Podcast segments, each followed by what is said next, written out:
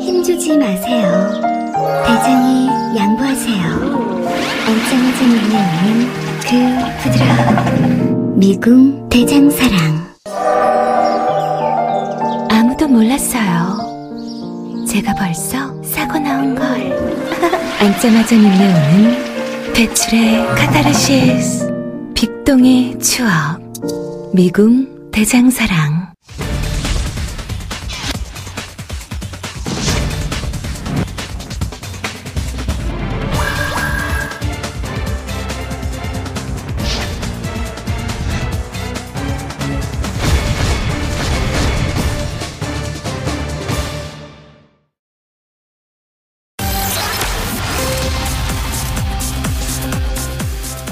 분식회계로 검찰에 고발이 돼서 주식 매매 거래가 정지돼 있었던 삼성바이오로직스가 코스피 상장을 유지하고 오늘부터 주식 거래를 재개했습니다.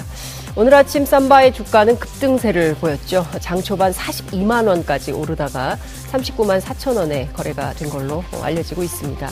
매매가 중지됐던 지난달 14일 종가 기준으로 보자면 근 20%나 오른 겁니다. 여러분 이 상황 어떻게 보고 계십니까? 무려 4조 5천억 원에 이르는 대규모 분식회계를 저질렀음에도 불구하고 쌈바는 상장도 유지되고 주식 거래도 계속할 수 있게 된 겁니다.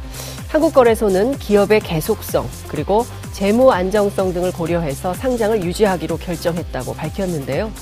참여연대는 쌈바의 분식회계 판정이 전혀 달라진 것도 없고 또 증권선물위원회 판정에 따라서 수정 공지도 안 했는데 이 시점에 지금 무슨 주식 거래 재개냐 이해할 수 없다고 반박을 했습니다. 삼성이 저지른 수조 원대 분식회계에 어떻게 이런 식으로 면죄부를 줄 수 있는 것인가? 역시 대한민국은 삼성공화국인가 이런 질타가 나오고 있습니다. 영화 국가부도의 날에 이런 대사가 나옵니다. 너희들이 아무리 발버둥 쳐도 안 바뀐다. IMF 이후 심화된 양극화, 비정규직 불안한 노동 끝도 없이 이어지고 있습니다. 재벌 사내유복은 883조 원이나 쌓아두고도 투자도 고용도 늘리지 않고 있죠. 소수 재벌 대기업을 위한 정책으로 부자는 더 큰 부자가 되고 가난한 사람들은 더 가난해지는 세상. 장하성 교수의 말대로 왜 분노해야 하는가 그 이유를 명백히 알겠습니다. 프랑스의 노란 조끼 운동처럼 우리도 새로운 캠페인을 조직해야 할 것 같습니다. 12월 11일 화요일 이슈파이터 출발합니다.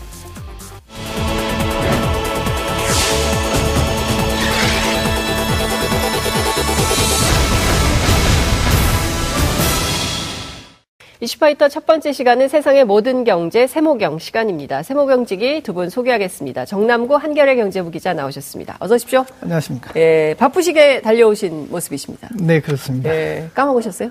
아, 저 2부, 2부인 줄 알고. 2부인 줄 알고. 늘 똑같은 시간으로 예, 생각하고 있었습니다. 살다 보면 네. 그런 일이 종종 있습니다. 왜냐하면 2부였으니까요. 네. 예, 예, 예. 습관이 최... 무섭죠. 그러니까요. 아, 김유신이 말을 왜 그렇게 했는지 아시겠죠? 최백은 건국대 경제학과 교수님 나오셨습니다. 어서 오십시오, 교수님. 네, 안녕하세요. 아유, 반갑습니다. 예, 교수님, 예. 지난주에 다음 주에 따끈따끈한 예. 새 책이 나온다고 말씀하셨는데 예, 나왔습니까? 예. 오, 진짜 나왔군요. 저 좀 보여주십시오. 어, 위기의 경제학, 공동체 경제학. 어, TBS 이슈파이터가 없어요. TBS 김어준의 뉴스공장, 어, 뭐 등등 방송에 다수 출연했다고 하는데 이슈파이터를 뺀 특별한 이유가 있으십니까? 아이, 뭐 아, 섭섭하네요, 교수님. 예. 아, 저희가 열심히 모시겠습니다. 예. 어, 김어준, 김재동, 박원순. 제 이름이 없네요. 하여튼 여러분 이 경제학 관련된 네. 책 많이 사랑해 주시면 좋겠습니다. 아, 본격적인 얘기를 좀 해봐야 될 것 같은데요. 이 참 깜짝 놀랐습니다. 삼성바이오로직스. 상장을 유지하게 됐습니다. 제가 앞서도 말씀을 좀 드렸는데 정나구 기자님 어떻게 보세요? 저는 뭐 상장을 폐지하기는 쉽지 않다고 봤는데 그래도 거래 정지가 이렇게 빨리 풀리리라고는 생각지 못했습니다. 음. 그 교수님께서는 어떻게 보셨어요? 어, 사실 왜 이렇게 서두르는가 저는 그랬었어요. 의아했었어요. 네. 예, 그럴 때 사실은 이 서두르면서 어, 사실 금융 감독원에서 어쨌든 간에 분식에게 판정을 받고 나서 네. 거기에 대한 충격을 수습하기 위해서 네.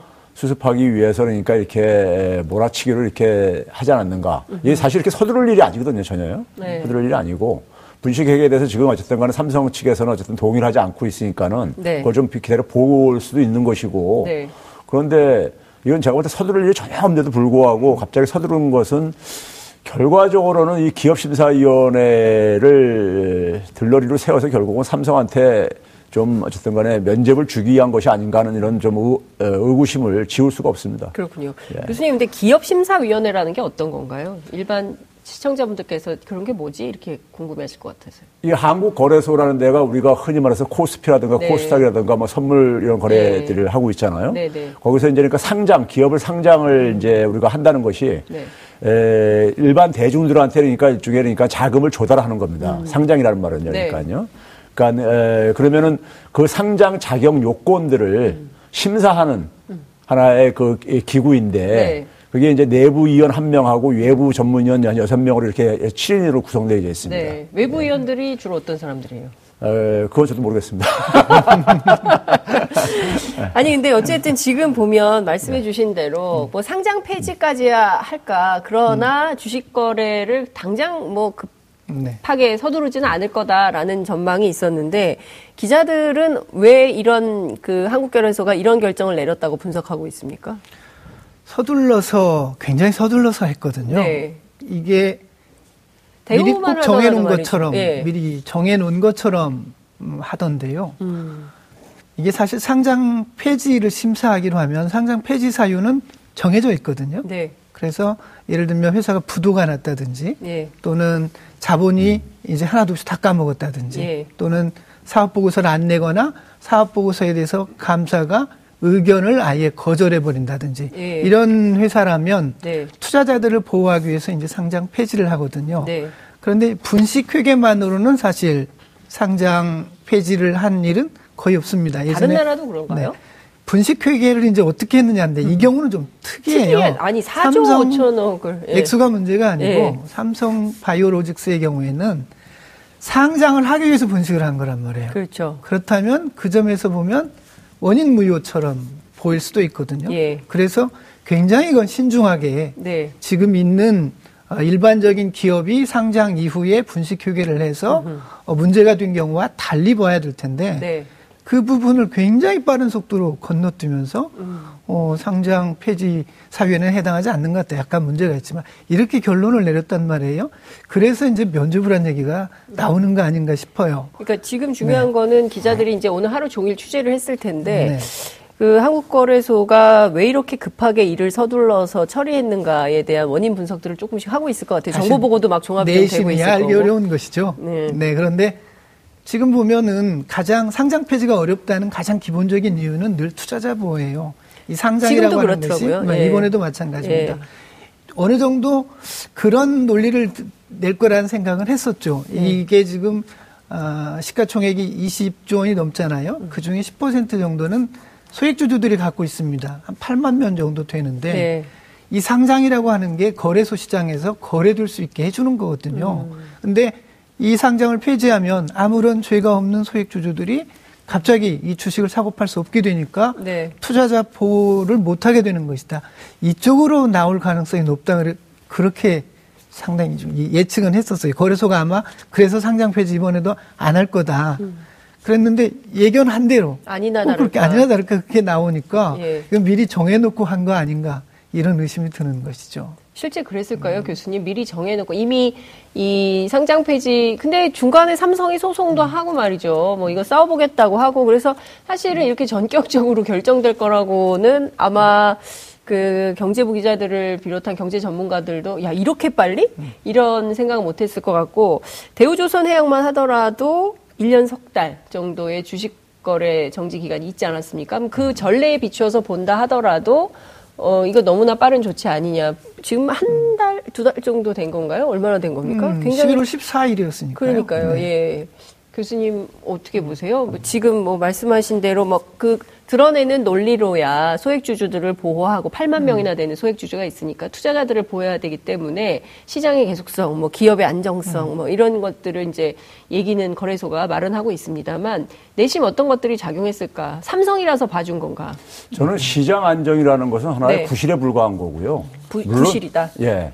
그러니까 어, 물론 이제 그러니까 소액 투자가들이 상당히 이제 피해를 볼 수 있지요. 근데 네. 이제 저는 이제 이런 생각도 해봅니다. 지난번에 그러니까는 그이 금융감독원 최종 어쨌든 간에 판단이 나오기 저, 직전에 네. 에, 우리나라 그 일반 개인 투자가들이 음. 그 상당히 그 저기 저 그 직전 어 하루 전에 네. 여기다 막 베팅을 하는 걸 저는 이렇게 목격을 하면서요. 음. 이 사람들이 베팅을 하다는 얘기는 무슨 얘기냐면은 삼성은 결코 죽지 않을 거다. 죽이지 못할 거다. 음. 뭐 이런 거죠. 그러니까 쉽게 얘기하면. 삼성 불패 신화. 그렇죠. 예. 그러니까 우리가 이제 우리, 우리나라 경제 속에서 흔히 얘기하는 것 중에 하나가 뭐냐면 삼성 리스크를 얘기하거든요. 네. 삼성에 문제가 생겼을 때 이게 나라 경제가 다 이제 흔들거리고 뿌리채 뽑힐 거다. 예. 뭐 이러기 때문에 절대 삼성은 못 죽일 거다. 예. 그래서 그러니까 대마불사론이죠. 애국심 마케팅 같은 걸 하지 그렇죠. 예. 예. 이제 그런 식으로 이제 가는 것이 저는 어 이번에도 그러니까는 그게 이제 그러니까 기저에 깔린 거고 거기에 이제 그러니까 단지 이제 뭐냐면 이 소액 투자가들을 하나의 저희 구실로 삼았다고 생각하는데요. 음. 만약에 삼성이 아니라 네. 다른 기업이었다면 저는 이건 사실 원, 원 이게 원천 무효 사유거든요, 사실은요. 원천 무효. 상장의 원천 무효 사유거든요. 네. 사유기 때문에 상장을 하기 위해서 네. 분식 회계를 했으니 그렇죠. 상장이 사실은 어, 이게 불가한. 상장이 불가능한 거예요. 네. 그러니까 원래 원천적으로 그러니까요. 예. 이거 그러니까는 사후적으로 그러니까 이렇게 지금 장사 잘하고 있으니까는 네. 이거 그러니까 뭐 인정해줘라. 아, 인정해줘라. 이게 이렇게 하게 네. 되면은 저는 어 이 그 기업 심사 위원들도 평상시에는 우리나라 자본시장 발달에 대해서 발전해서 굉장히 저기 저이 에, 주장하고 이러던 사람들 텐데 네. 이렇게 하게 되면 예국에서 볼 때는 있잖아요. 이거 네. 굉장히 어처구니없는 짓이 일어난 거예요. 예국의 코미디 아닙니까? 코미디? 코미디죠. 네? 코미디고 한국의 자본시장이 어느 정도 수준인가를 대외적으로 굉장히 저는 이렇게 홍보하는 하나의 기회가 됐다고 생각하는데 홍보... 완전히 전 근대적인 네. 홍보라기보다는 그 수준을 예의한 적나라하게 보여주는 이런 그렇죠. 한국에 그러니까 한국이라는 나라가 결국은 이 재벌 기업의 재벌 기업에 네. 어떻게 묶여 있는가를 네. 이걸 저는 적나라하게 저는 사실 음. 대외적으로 보여줬다고 생각을 들어요. 네. 그러니까 이 여기에 그러니까는 삼성 어, 리스크 이거를 그러니까는 하나의 에, 그 핑계로 삼았지만은 네. 결국은 저는 이게 우리나라 재벌 개혁의 저는 굉장히 분기점이라고 제가 이걸 이제 생각했었었어요. 음. 왜냐하면 이걸 어떻게 처리하냐가 네. 왜 그러냐면 이게 결국은 이재용의 상속 문제까지 관련돼 있는 그렇죠. 것이고 예. 이 상속 문제라는 재벌 기업들의 상속 문제라는 것은 우리나라 재벌 개혁에 있어서 소유 지배 구조에 있어서 가장 핵심적인 하나의 사안 중 하나이거든요. 맞습니다. 그런데 이 문제를 그러니까 사실 지금 재판도 진행 중이고 그러니까요. 네, 네. 이런 어, 상황 속에서 이 부분을 빨리 그러니까 지금 상당히 그동안에 뭐 2심에서 그러니까는 이재용이 좀 이제 유리하게 좀 이제 받았다가 네. 그걸 지금 이제 그러니까 상당히 불리해진 상황 속에서 그렇습니다. 이 분위기를 좀 이제 바꾸기 위한 음. 바꾸기 위한 이러한 어쨌든 간에 이걸 기회로 좀 하려 한 게 아닌가 하는 저는 의구심을 지울 수가 없습니다. 그러니까 지금 뭐 매우 복잡하게 네. 전개가 되고 있는 것처럼 보이지만 네. 결과적으로는 지금 사실 이 삼, 삼바의 연원을 따져서 들어가다 보면 이 삼성물산과 제일모직의 인수합병 과정 사실은 그 이전에 에버랜드 전환사채 문제부터 따져서 96년부터 따져서 들어가서 그렇죠. 보자면 이게 굉장히 오랜 시간 이어져 온 이재용 음, 삼성 부회장의 경영권 승계, 3세 승계 작업을 위한 이 작전이 이게 굉장히 오랫동안 이게 진행이 되고 있는 것이고 그 가운데 이제 삼성 바이오로직스라는 회사의 문제가 터진 것 뿐인데 결과적으로는 그 길로 가는 것에 흔들림이 없이 갈 거다. 교수님께서는 그런 전망을 하시는 거 아닙니까? 그렇죠. 지금 예를 들면은 이 그 분식회계가 네. 뒷받침이 안 됐으면은 네. 뒷받침이 안 됐으면은 합병이 삼성물산하고 제일모직의 합병이 예. 사실은 그러니까 어려웠을 겁니다. 거예요. 불가능했을 겁니다. 그렇죠. 그러면 사실 사실 승계라는 것은 네. 상당히 어려워지는 거죠. 예. 어려워지는 것이라는 점에서 결국은 이게 그러니까는 그 무리한 승계를 하기 위해서 네. 그러니까 사실 그 기업에 대한 그러니까는 어떤 사적인 기업을 어떤 사적인 하나의 소유물로 생각을 하면서 네. 이걸 그러니까는 무리하게 승계하는 과정 속에서 이런 것들이 다 사실 비롯돼진 거거든요. 그러니까 거기에 국가 국가 이, 이 제도가 네. 완전히 거기에 휘둘리고 앉아 있는 거니까요. 음. 개인을 위해 가지고요, 그러니까요. 아 교수님 굉장히 충격적인 말씀해 주셨습니다. 개인을 위해서 국가 제도가 예. 휘둘리고 있는 예. 거다. 음. 휘둘리고 앉아 있다 지금 이런 말씀을 좀 주셨어요. 논리적으로 속상하셔가지고 예. 네. 투자자 보호라고 하잖아요. 네. 근데 삼성 아, 바이오로직스의 소액 주주가 지금 8만 정도거든요. 네. 근데 투자자는 이분들만은 아니에요. 음, 그렇겠죠. 어찌 보면 어, 투자자를 진정으로 보호하려면 시장 질서가 제대로 유지되도록 하는 게 매우 중요합니다. 네. 주식 투자자가 천만 명에 이르는데 네. 에, 어찌 보면 이건 시장 질서 자체를 물란하게 한 거거든요. 네. 그런 점에서 보면 더 크게 음. 에, 시장의 투자자들을 보호한다면 음. 이렇게 가볍게 결론 내릴 일은 아니었다고 봅니다. 음. 지금 말씀 주신 대로 사실은 이걸 딱 보면 아 대한민국 그 자본주의 수준을 알겠네. 그렇죠. 저렇게 하면 아 그러니까 삼성만 전화라는 어? 삼성을 위한 삼성에 의한 삼성의 정책들이 집행되는 나라구나. 그러니 뭐 다른 기업들 투자해봐야 되겠어? 그냥 삼성 자본주의가 아니라요. 네, 굉장히 반자본주의적인 거죠. 반시장주의입니까? 네, 반시장주의고 반자본주의적인 반자본주의자. 예. 이거 어디서 왜 그러냐면 이게 자본주의라는 것은 기본적으로 이 기업의 회계의 투명성이 절대적인 기초예요. 예. 근데 기업 회계 기업 회계가 기본적으로 부정된 하나의 이게 사건인데 네, 네. 이거를 그러니까 정당화 시켜 주는 거잖아요, 결국은요. 그렇습니다. 예. 지금 그 삼성 바이오로직스에서 음. 이번에 이번 결정을 환영하면서 내놓은 논평의 입장문을 읽어보니까 그 앞으로 기업의 회계 음. 투명성을 강화하는데 상당히 적극적으로 노력하겠다라는 입장의 취지 취지의 입장을 밝혔어요. 이게 4조 5천억이나 되는 그 회계 부정, 예? 분식 회계를 해놓은 기업이 이렇게 당장 상장 폐지 아니고 그리고 계속 주식 거래를 할 수 있는 상황이 되니까 바짝 환영하면서 그동안 잘못은 그냥 덮고 앞으로 잘하겠습니다. 이런 주장을 하고 있는 거예요. 일반 투자자들 입장에서 이런 주장을 믿을 수 있는 겁니까? 그럼 이, 이 회사에 이제 앞으로 분식회계 없고 깨끗한 기업, 예? 정말 투명성이 이 담보되는 확보되는 기업이라고 믿을 수 있겠습니까? 이번에 그 네. 거래 정지가 될 때 아까 최 교수님 말씀하신 것처럼 네. 대규모로 주식을 산 사람들이 있었어요. 그날. 아, 왜냐하면 이렇게 될 줄 알고. 네, 이렇게 될 줄 알고. 갑자기 그 국가 부도의 어. 날에 유아인이 음. 갑자기 확 지나가는. 그런데 네? 진짜로 그게 맞았다면 과연 다음에 사람들이 어떻게 행동할지 그 부분도 좀, 좀 씁쓸하죠. 그러니까 네. 이제 그렇게 그러니까 이를테면 우리 정부가 그리고 어, 한국 거래소가 정상적인 자본주의 룰에 따라서 작동을 시킬 음. 것이다. 이게 잘못한 것이 명백히 드러났고 분식회계에 대해서 분명하게 입장을 밝혔기 때문에 앞으로는 이거 잘못을 고치는 방향으로 갈 거다라고 생각했던 사람들과 아니다. 음. 끝까지 이 나라는 삼성 편이 들 거다. 그래서 삼성이 하고 싶은 방향대로 갈 거다. 여기에 배팅한 사람들은 돈을 벌었다는 거 아니에요. 그렇죠. 그러니까 그 영화 대사가 딱 맞아요. 네. 나는 속지 않는다. 이런 식으로 정책을 하면 누가 공신력 있는 정책이라고 경제 정책이라고 믿을 수가 있겠습니까?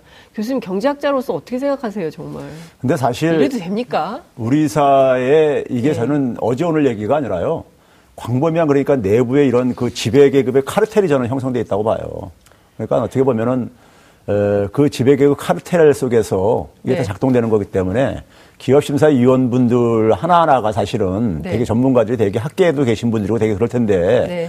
그분들이 아마 교과서를 가지고 가르칠 때는 네. 이렇게 안 가르칠 겁니다. 이거는 이제 이거는 사실 그러니까 우리가 아, 용납이 안 될 거예요.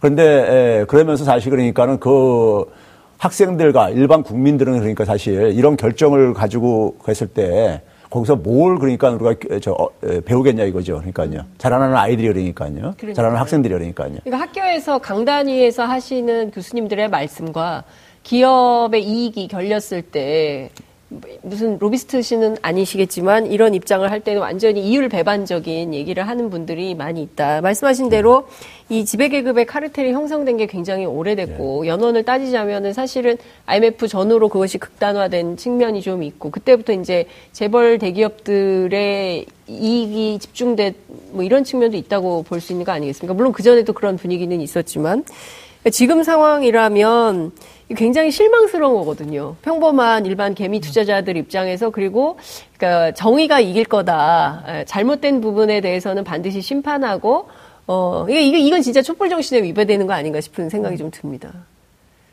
근데 이거 이대로 그냥 가면요. 앞으로 시장은 어떻게 될까요? 오늘 주식이 굉장히 많이 올랐어요. 삼성 주가가. 처음에 이제 42만 원까지 치솟다가 39만 7천 원, 4천 원 정도로 이제 종가가 됐는데 저기서 떨어질까요? 올라갈까요? 투자자들에게 좀 알려주십시오.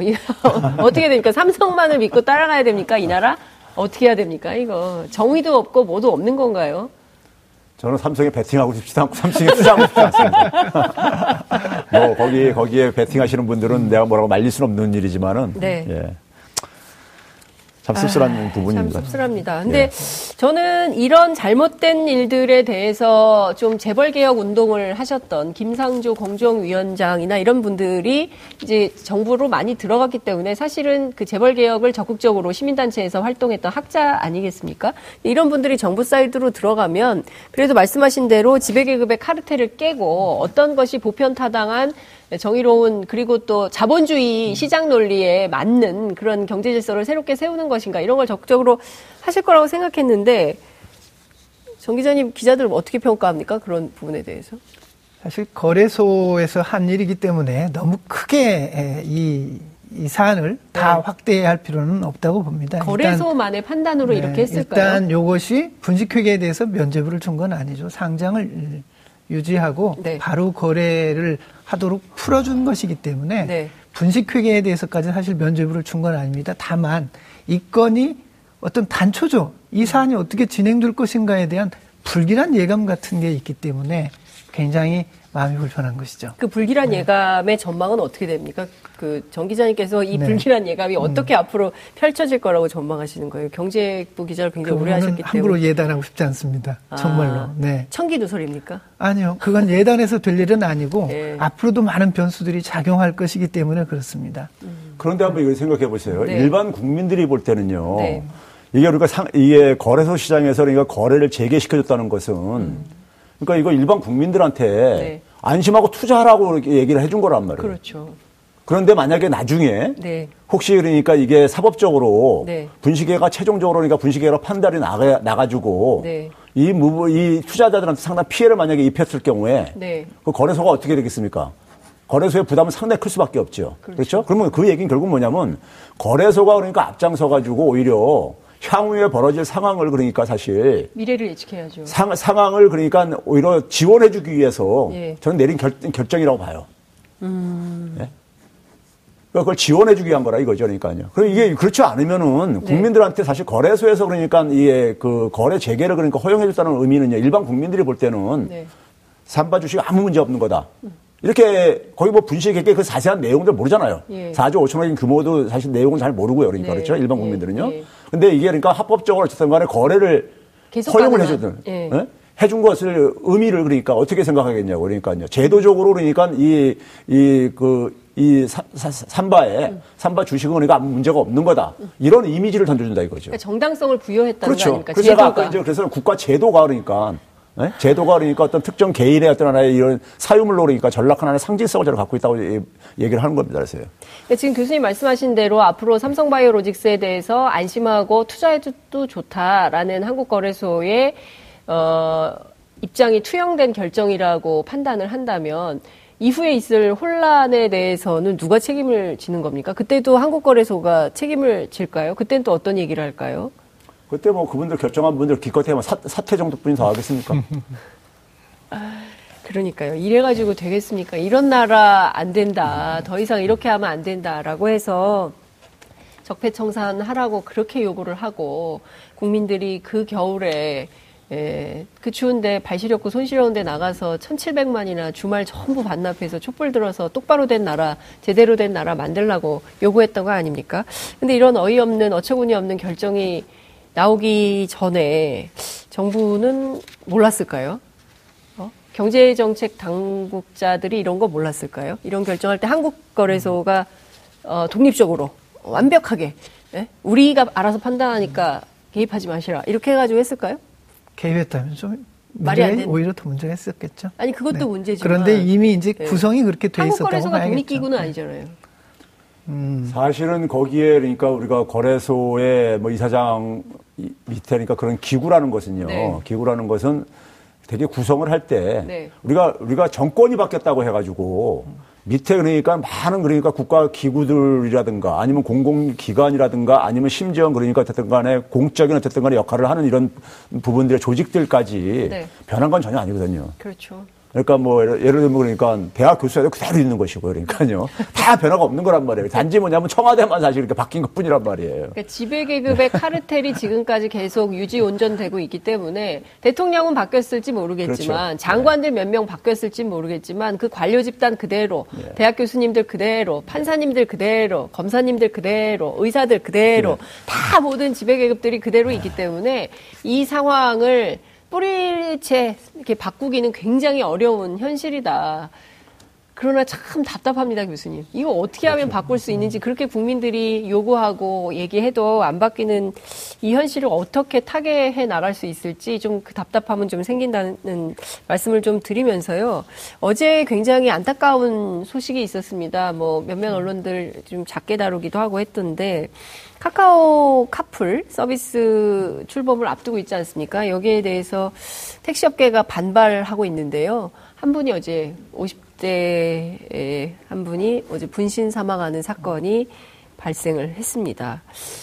그러니까 너무 큰 기업들, 그러니까 우리 앞서 이제 삼성 얘기했는데 카카오도 굉장히 큰 회사죠. 큰 기업들의 이익을 위해서 이거 일종의 이제 노동자들이라든가 작은 기업들이 손해 보는 구조가 굉장히 고착화되고 있는 현실. 이건 또 어떻게 해결을 해야 될지. 그러니까 좀 더불어 같이 잘 사는 게 아니라 센 집단이 모든 거를 다. 그러니까 일종의 승자 독식 사회가 되는 것이죠.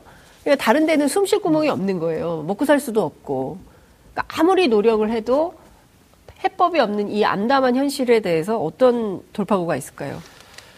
카풀 서비스는 답하기가 쉽지 않습니다. 음. 예, 가장 쉽게 예, 말씀을 드리자면 이 카풀 서비스에 대해서 여론조사를 해보면 어, 상당 다수가 찬성이죠. 찬성이 반대 한 두 배 나오거든요. 이유는 어쨌든 새롭게 예, 발달한 IT 기술을 배경으로 해서 소비자의 편익을 높인다는 것이죠. 이 아, 카풀 서비스 같은 경우에는 기본적으로 그렇습니다. 현재 에, 택시를 이용하려고 해도 잘 택시를 잡을 수 없는 때가 있어요. 그런 소비자들은 이런 서비스를 환영합니다. 그런데 이제 이 서비스가 새롭게 등장할 때 기존의 사업자 또는 그 업계에 종사하는 사람들이 에, 상당히 위협을 받게 되는 상황이거든요. 지금 그렇죠. 하필이면 돈을 많이 버는 사람들이 위협을 받는 것이 아니라 돈을 잘 못 벌고 경제적으로 처지가 나빠진 사람들이 대상이 된 거예요. 그러니까요. 네. 지금 그렇기 때문에 이런 경우에는 어찌 보면 법이 금지하기가 매우 어려운 새로운 산업이거든요.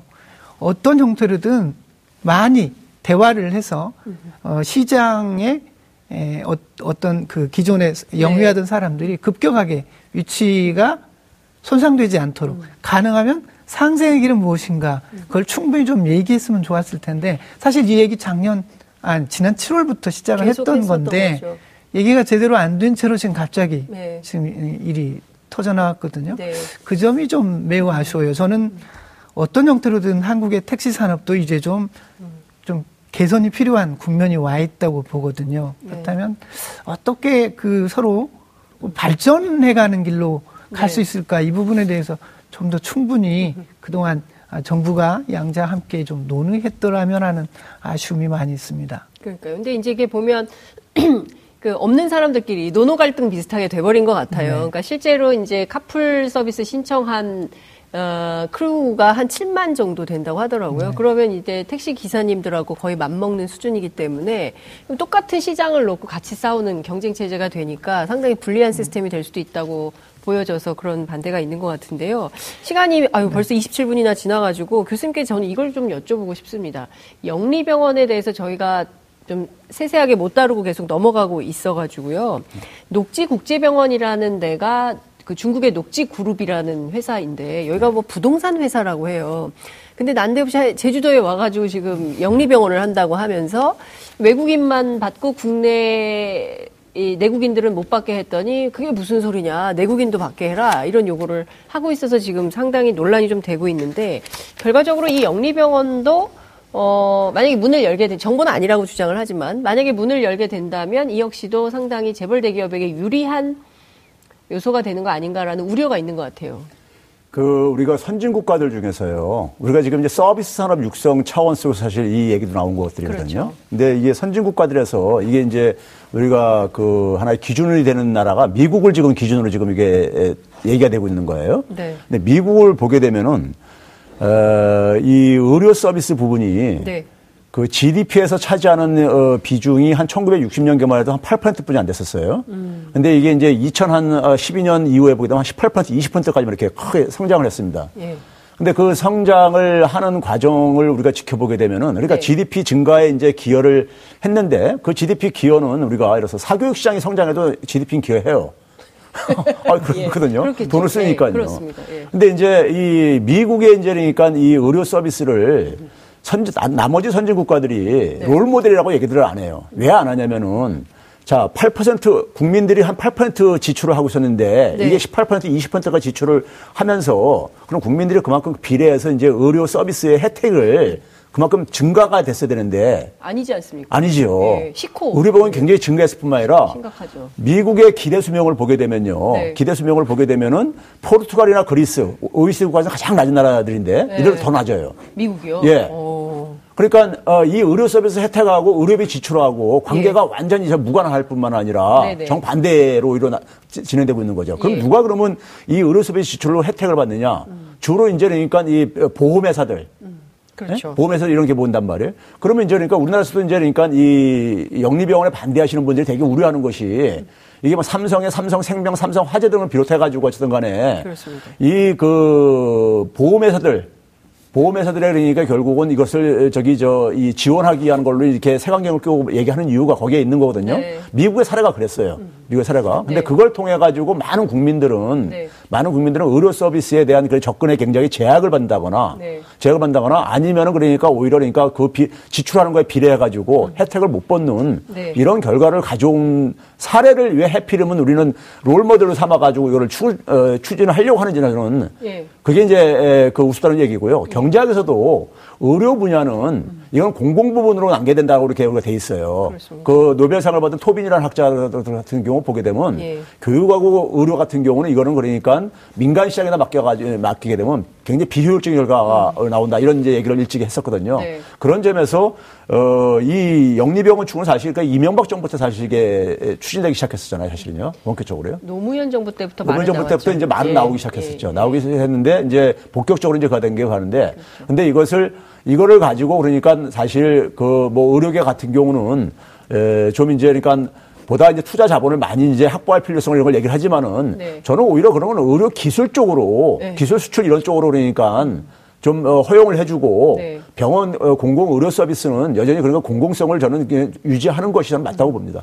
실제로 이건희 회장이 그 의료 민영화, 영리병원 이런 거에 대한 관심이 굉장히 많고 지금 뭐 우리가 앞에 이제 삼성 바이오로직스 얘기를 했습니다만 에, 예, 바이오 산업에 대한 투자나 그리고 또 앞으로 차세대 기술 개발 그리고 이제 우리의 먹거리는 바이오다 뭐 이런 얘기를 삼성이 굉장히 많이 하고 있기 때문에 이건 역시도 무관하지 않다 뭐 이런 그 기자들의 취재 내용도 좀 나오는 것 같아요. 물론 산업 영역은 별도죠. 우리는 국민의 건강과 생명을 다루는 의료가 네. 기업처럼 투자를 해서 돈을 벌어가는 그렇습니다. 그런 형태의 법인으로 되어서는 안 된다는 게 이제 우리. 녹지는 지금 그 얘기를 하고 있는 거잖아요, 그죠? 그렇죠. 투자하고 돈을 회수해가는. 영리가 아닌 그 공공성을 가진 의료 네. 기관으로 우리는 운영해 왔고 그렇기 때문에 국민 건강보험 체제를 유지하고 맞습니다. 재정도 지원하고 있고 그러거든요. 지금 문제는 그 뚝을 네.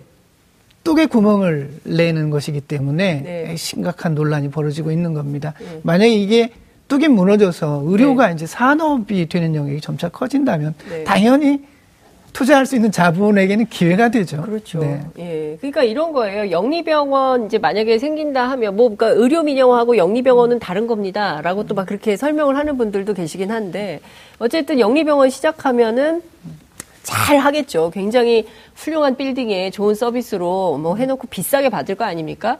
그러면 거기에 이른바 실력 있는 의료인들이 돈을 네. 많이 받고 고연봉으로 또 영리병원으로 가겠죠. 그러면 음. 상대적으로 지금 사실 지역에 있는 거점 병원들도 음.